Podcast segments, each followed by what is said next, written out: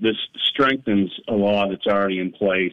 Uh, we've had secondary enforcement for the use of the cell phone uh, for communications while driving for a while, but this uh, boosts that to a primary offense where enforcement can stop you if they're observing you using that uh, cellular phone or communication device in your hand in front of you uh, during the act of driving. Now, there's plenty of exceptions in this law for emergencies and those types of things, but the real intent is for you to put that device down or only use it in a real emergency. So here's a couple of questions I have, uh, Kevin. My first one is now police officials uh, they can see you driving by. Let's say you're out on 21 or 76, and if you're looking down at the cell phone, and let's say you're texting, now they can completely pull you over for a violation. Is that correct? That's correct. That's a primary offense. You can be stopped for that ultimately, uh, after a probationary period for this law, you can be cited for that. Uh, right now, the law will officially go into effect in about 90 days, so right around the beginning of April. And then there's a six month period where they will be issuing warnings. And during all of this time, there's going to be, you know, public awareness campaigns.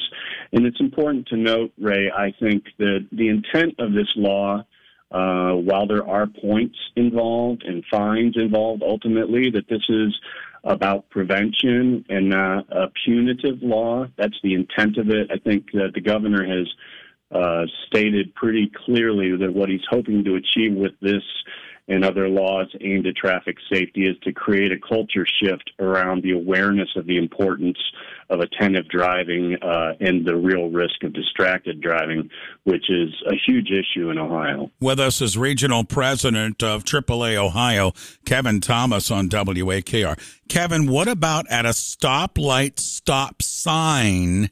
And if you go to use the phone, let's say you're texting and you're at a stoplight and you're texting, can you still be pulled over at that point? Yeah, well, it gets a little difficult to yeah. to determine exactly what the, the, the, device user is doing, but you are permitted at a stop to make a phone call. Now, that is, uh, as the law is written and as it's being interpreted, that means you can swipe to answer your phone and put it to your ear to talk, uh, and that constitutes uh, an okay behavior, a legal behavior. But if you're just uh, texting, you're using that phone in front of you, those are already not acceptable behaviors while driving.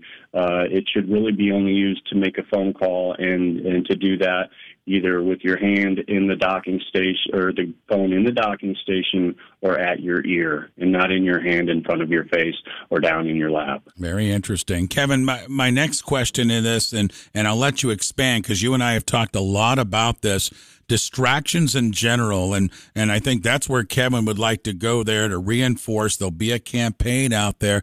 Distraction accidents way too plentiful unfortunately. Most of the accidents involve some sort of distraction and the electronic devices have even made it more difficult. And I thought maybe you could talk the reason that we are here today talking about well, Senate Bill 288 yeah, I'm glad you expanded that because it, is really important. And the idea isn't to drill down into how we can continue to use these devices, devices uh, but why we should not use them as much as humanly possible along with eliminating the other distractions in your vehicle. Because uh, in Ohio, uh, you know, we've had almost 74,000 distracted driving related crashes since 2017. Uh, and we also know that those numbers are probably severely uh, underreported by the tens of thousands because differences in reporting. So these fatal and serious injury crashes are not going down, Ray. They're going up over the over the past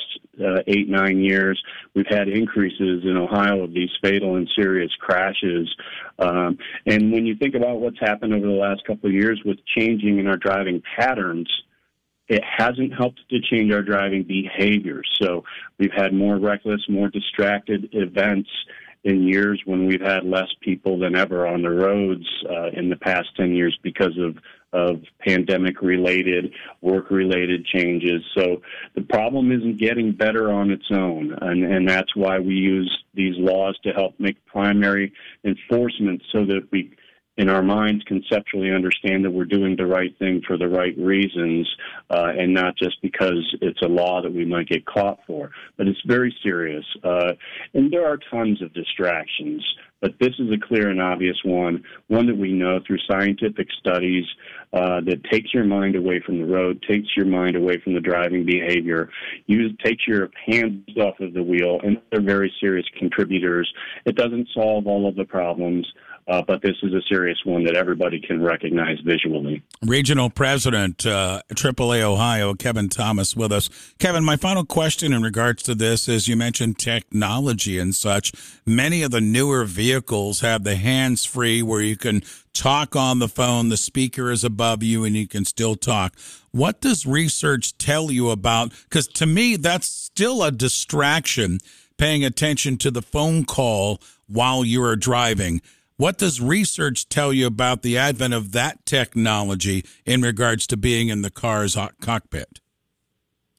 Well, what's astounding about that and why it's so important that we think about this as a bigger issue than using our cell phone while we're driving is that that cognitive distraction has been has proven uh, in multiple studies to be significant to the level of uh, of, be, of causing behaviors that are similar to being under the influence uh, while you're driving. To have a distraction away from the vehicle that causes seconds, numerous seconds, three to seven seconds with your mind away from the road, uh, your mind away from the driving, and uh, it's so dangerous. And listen, there's people uh, listening now that are using their devices.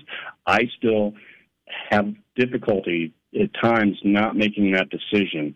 But the, the actual result and what can happen in a split second, second with a loss of a life or, or serious injuries to people in your car or people in cars around you, it's just not worth the risk.